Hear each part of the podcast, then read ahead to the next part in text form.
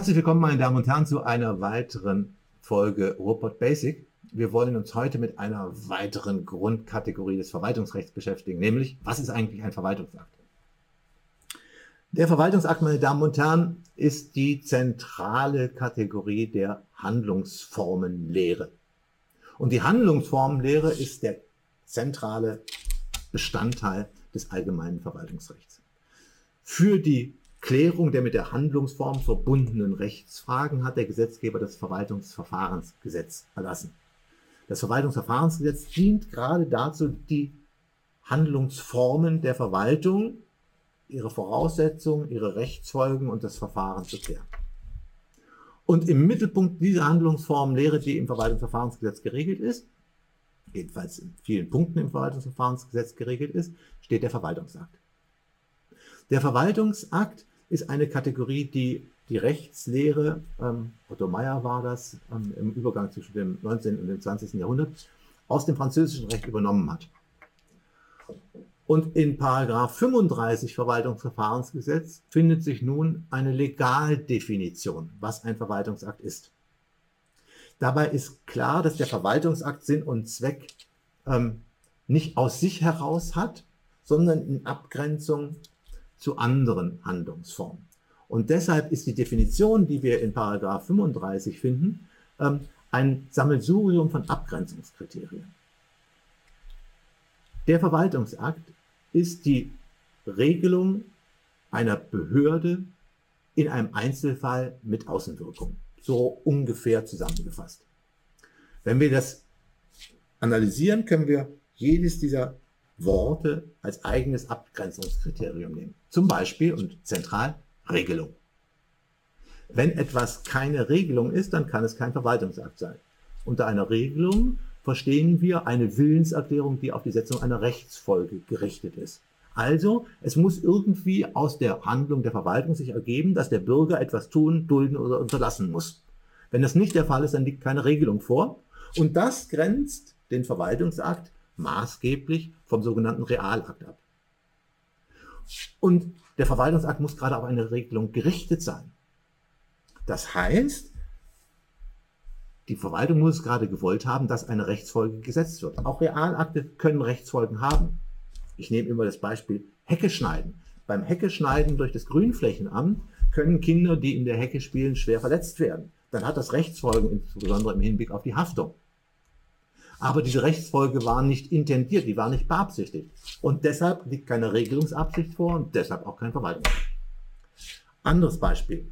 Ein, äh, die Regelung muss durch eine Behörde erfolgen. Das grenzt, das, das heißt einseitig durch eine Behörde. Das heißt, die Behörde macht das hoheitlich einseitig. Das heißt öffentlich-rechtlich, nicht privatrechtlich. Und das heißt nicht konsensual, sondern eben einseitig bestimmt.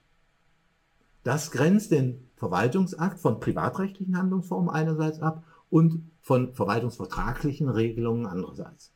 Es wird kein Konsens hergestellt, sondern es wird einseitig bestimmt. Und dann das Kriterium im Einzelfall. Da ist vollkommen klar, der Einzelfall ist die zentrale Abgrenzungskategorie zum Gesetz. Das Gesetz ist abstrakt generell, der Verwaltungsakt ist konkret individuell. Und da gibt es nun Haufen von Abgrenzungsproblemen. Teilweise lösen wir die mit der Allgemeinverfügung 35 Satz 2 ist das. Aber andere Fälle bleiben offen und sind dann von Gerichten versucht worden zu klären. Zum Beispiel der Indiviensalatfall. Da wurde, wurden behördlich alle Verkäufe von Indiviensalat in einem bestimmten Gebiet verboten, weil man davon ausging, dass durch Indiviensalat eine Typhusepidemie weitergegeben wurde. In diesem Fall hat das Bundesverwaltungsgericht entschieden, das ist ein Verwaltungsakt oder das darf ein Verwaltungsakt sein. Das ist ein Einzelfall.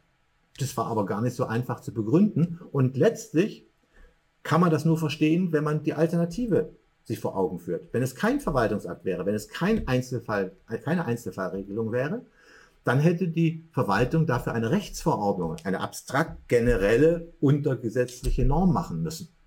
Und das Verfahren für den Erlass einer Rechtsverordnung, das dauert. Das geht nicht von jetzt auf sofort. Haben wir auch bei der Pandemie im Übrigen jetzt häufiger mitgekriegt. Und dementsprechend war klar, der Staat muss handlungsfähig sein. Der muss sofort diese Typhusquelle ähm, beseitigen können. Und dementsprechend musste das im Ergebnis ganz dringend ein Verwaltungsakt sein. Und vor dem Hintergrund hat das Bundesverwaltungsgericht gesagt, es reicht aus, dass es einen konkreten Anlass gibt, nämlich die Typhusepidemie. Und allein deswegen hat es das unter den Einzel und das Einzelfallkriterium subsumiert. Das ist alles sehr fragwürdig, meine Damen und Herren. Oder jedenfalls nicht ähm, wirklich lupenrein wasserdicht.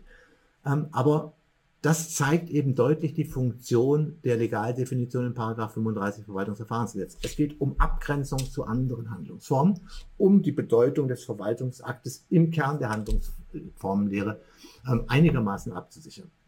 In der Folge des Verwaltungsaktes ähm, spielt dann die Bestandskraft eine große Rolle. Ein Verwaltungsakt ist nur beschränkt anfechtbar. Nach einer bestimmten Zeit ist er formell bestandskräftig, nach einem Monat.